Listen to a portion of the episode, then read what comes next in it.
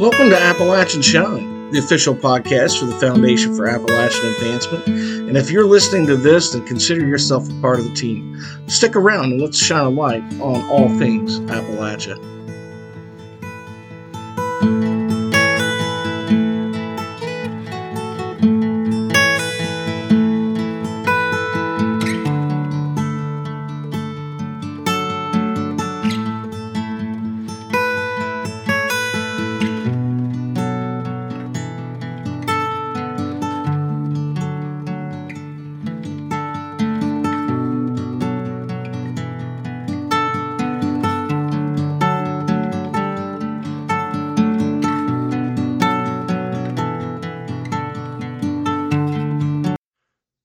Welcome back to Appalachian Shine. This is JC. It's been a little while since we've done an episode, but I do want to start off by thanking uh, Addie Davis, our last guest here on Appalachian Shine. She's an Appalachian author. Some of you may remember that episode, and uh, we've got quite a few downloads. And uh, she's starting to see she's seen quite a few book sales uh, over the past year online.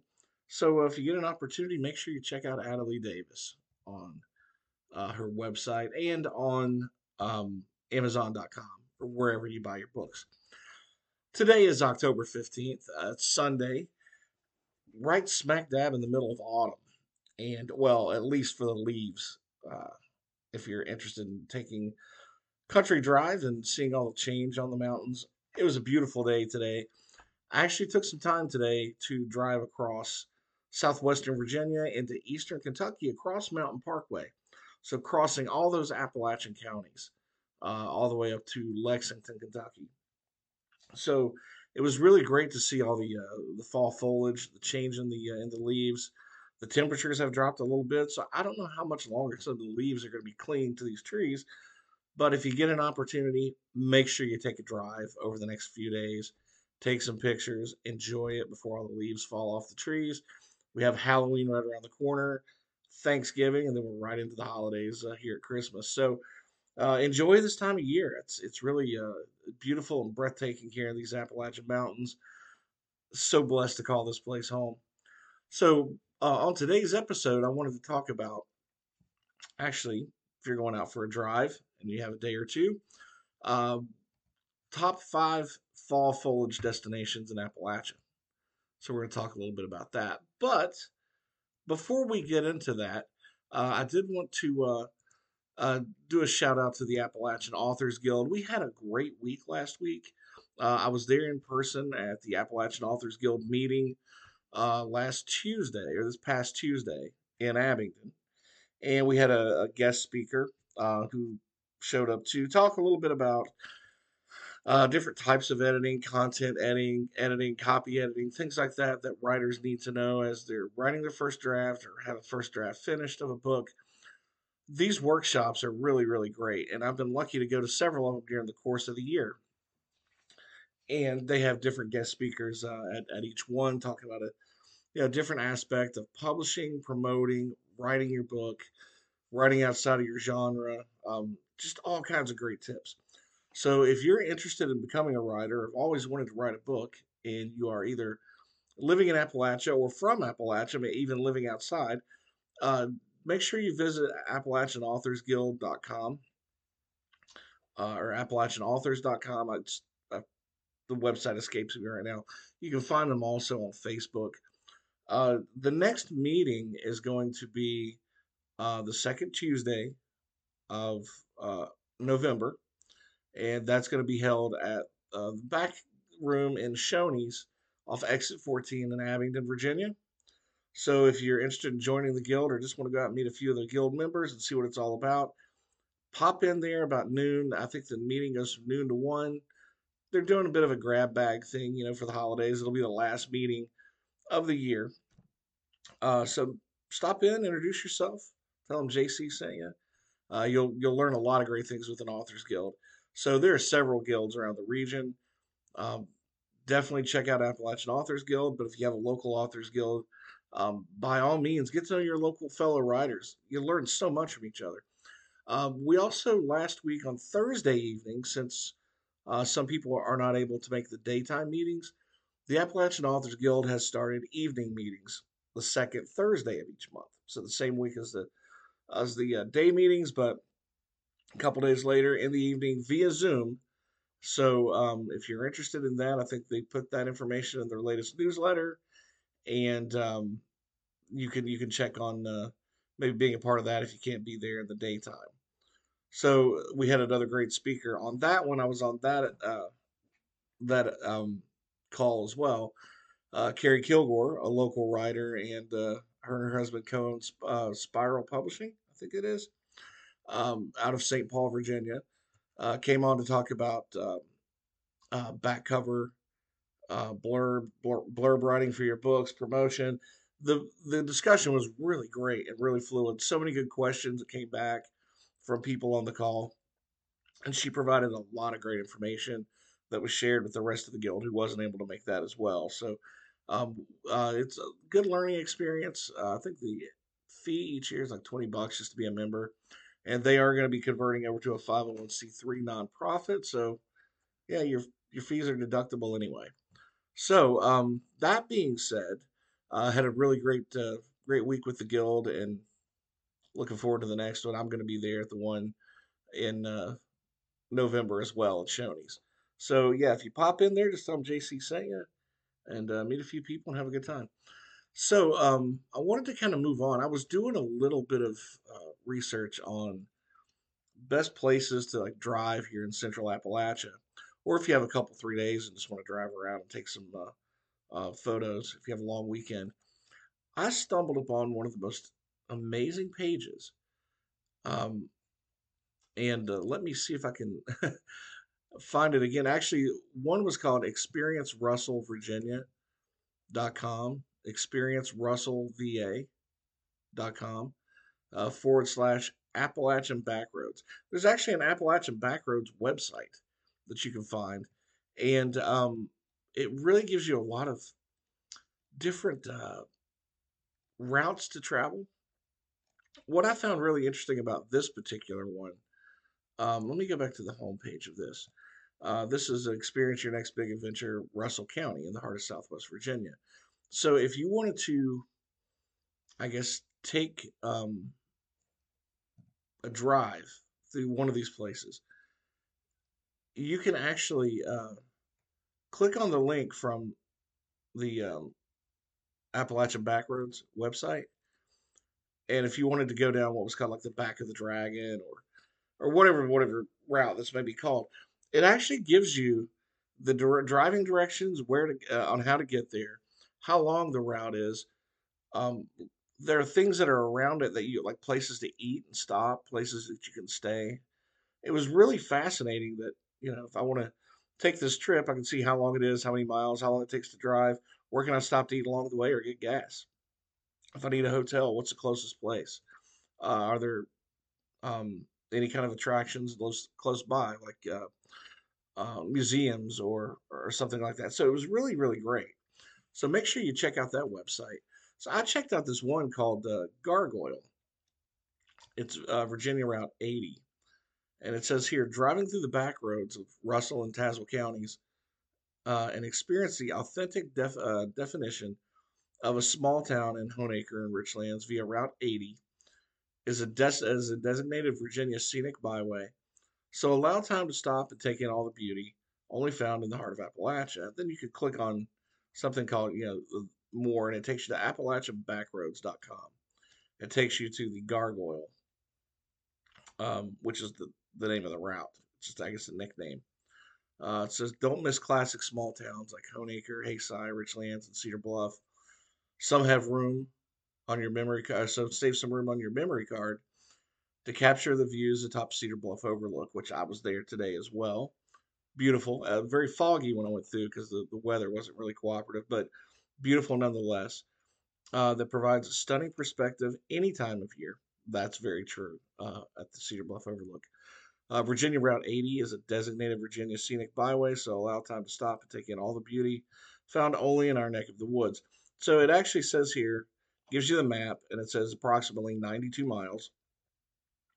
You start at Claypool Hill, take Route 19 to Rosedale, take a ride on 80 through Haysi, on and on and on. And then it takes you back around, loops you back around to 460 Claypool Hill. And you can actually download the directions, the map. It gives you the dining uh, um, options that you have on the. There's actually a lot of restaurants here.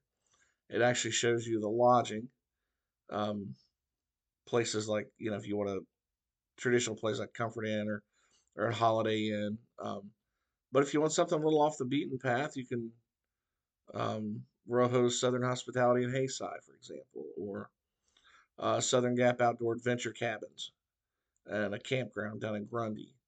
Um, Thunder River Campground in Haysi. Also gives you some other attractions that are local, like I mentioned. Um, for this particular drive, uh, you have the Breaks Interstate Park, which is close by, uh, Sugar Hill Brewing Company, which is in St. Paul, the Pinnacle Natural Area Preserve, uh, which is in Honaker. Uh, if you're driving through Lebanon, there's Vincent's Vineyard. You can always go to there. Uh, Grundy also has the Southern Gap Outdoor Adventure uh, Poplar Gap Park, uh, Grundy Community Center, and then, of course, the Cedar Bluff Overlook at what we call the Cut and Hill, or the Cuts, uh, there between Richlands and Claypool Hill. So um, it's really interesting. So check out AppalachianBackroads.com. This was really fascinating.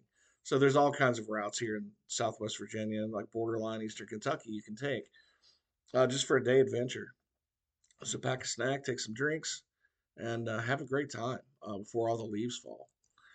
The other thing I wanted to bring up was this uh, five Appalachian destinations for next level leaf peeping. Uh, so I actually found this particular uh, list on gotmountainlife.com. So uh, it says try one of these five foliage Appalachian des- destinations. first one is the Blue Ridge Mountains. Now, I don't know how many of you have taken time to drive the Blue Ridge Parkway. Gorgeous. Um, always take advantage of that early fall or like mid spring when everything's starting to come to life. So beautiful. Um, it's one of the most scenic drives in the U.S., for example, and it winds almost 500 miles uh, through the Appalachian Highlands. Uh, the parkway connects with Virginia's Shenandoah National Park, uh, down to North Carolina's Great Smoky Mountains National Park, and there are just tons of places to pull off the road with scenic overviews all the way. Uh, in the Asheville area, you can hop on the Appalachian Trail uh, through the Max Patch um, just for the panoramic view of just fall foliage everywhere. Hike around the top of the mountain. Um, it's kind of a leisurely little trip. It's about over a mile. So there's there's that to do. The Great Smoky Mountains, you know, that's that's probably a vacation spot for most of us, at least once every other year. Um, Gatlinburg, Tennessee, this time of year is gorgeous. Uh, but there's also if you you can go to their website uh, there, and there's all kinds of webcams available where you can get a real time glimpse of what the leaves are looking like right now, for example, or a hike up to Clingman's Dome, which would be breathtaking right now. Uh, another place, um, somewhere I've never been, if you're driving pretty far north, uh, driving up through toward New England to look at some fall foliage uh, the Catskills uh, made this list. Um, and the Catskills is actually Catskill Mountains in New York. Uh, you could rent uh, a bike for the Catskill Scenic Trail, which is 26 miles of uh, rail to trail meandering through charming rural villages and farms. In Kingston, uh, just over an hour's drive away, you can hop on the Catskill Mountain Railroad Fall Flyer Leaf Train. I always thought that would be a fascinating thing to do in the fall. Take a take a uh, a train trip, a train ride. So you can do that with the Catskill Mountain Railroad Fall Flyer Leaf Train.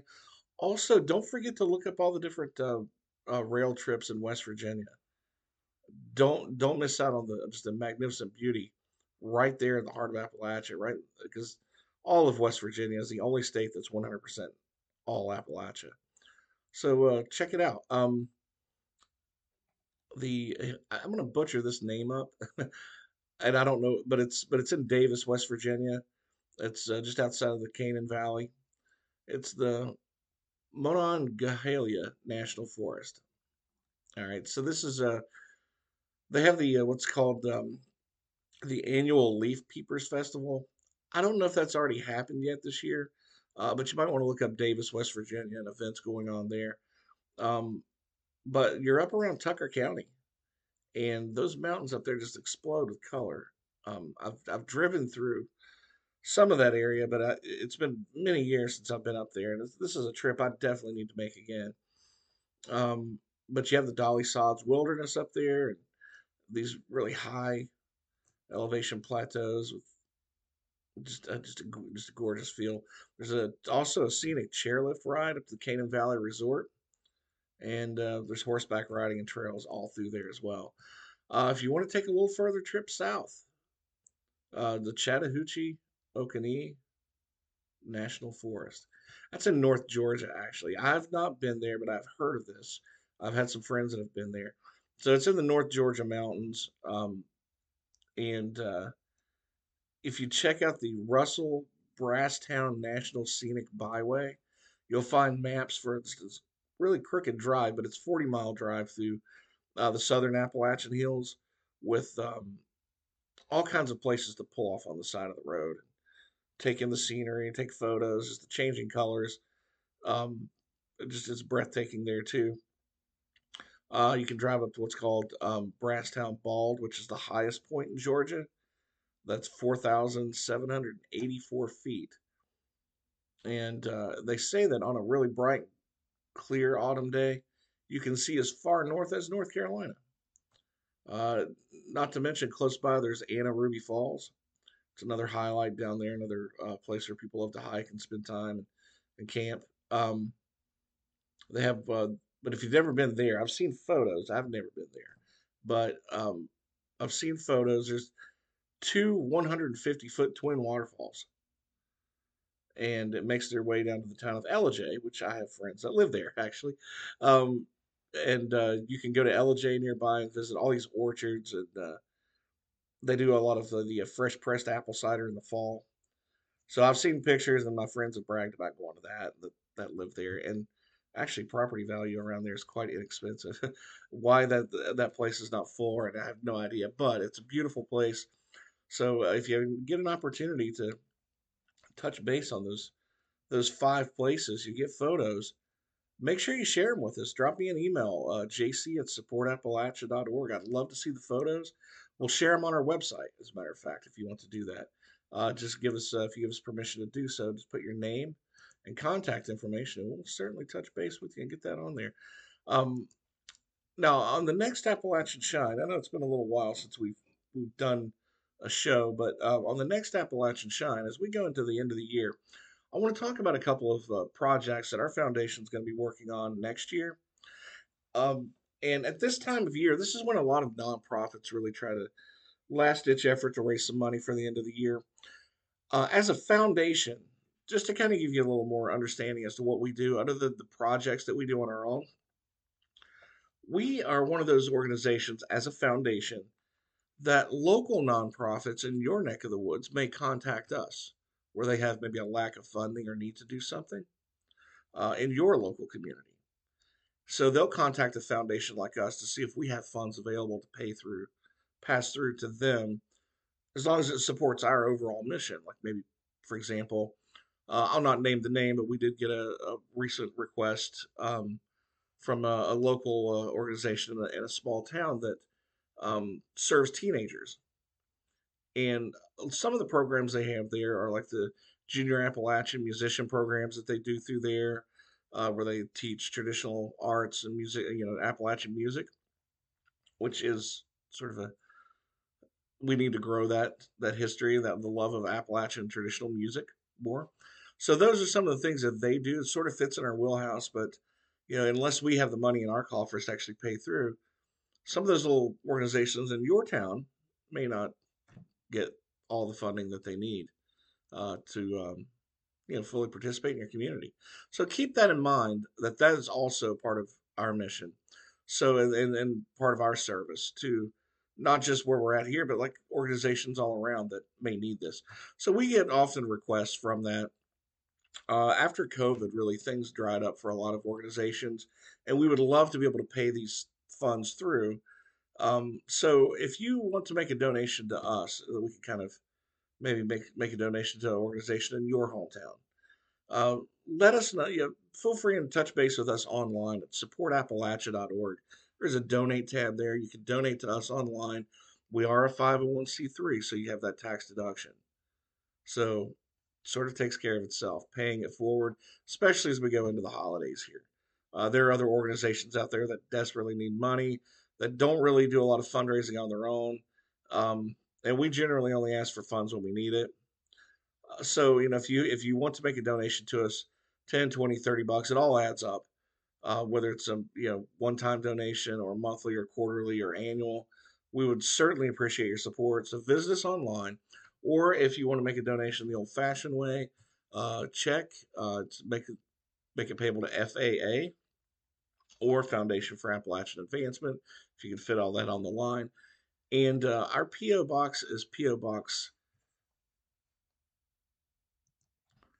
That's P.O. Box 397. Sorry, I had to mute the phone there. I was coughing a little bit. Um, or you mute the mic. So it's uh, Foundation for Appalachian Advancement, P.O. Box 397, Richlands, Virginia 24641. So uh, we certainly appreciate all of your support. Um, like I said, on the next episode, we're going to talk about a couple of projects in the new year we want to get into, and uh, hopefully you'll be supportive of that as well. Thanks again for tuning in to another episode of Appalachian Shine, and we will be back soon. Thanks for stopping by. We'll see you on down the road.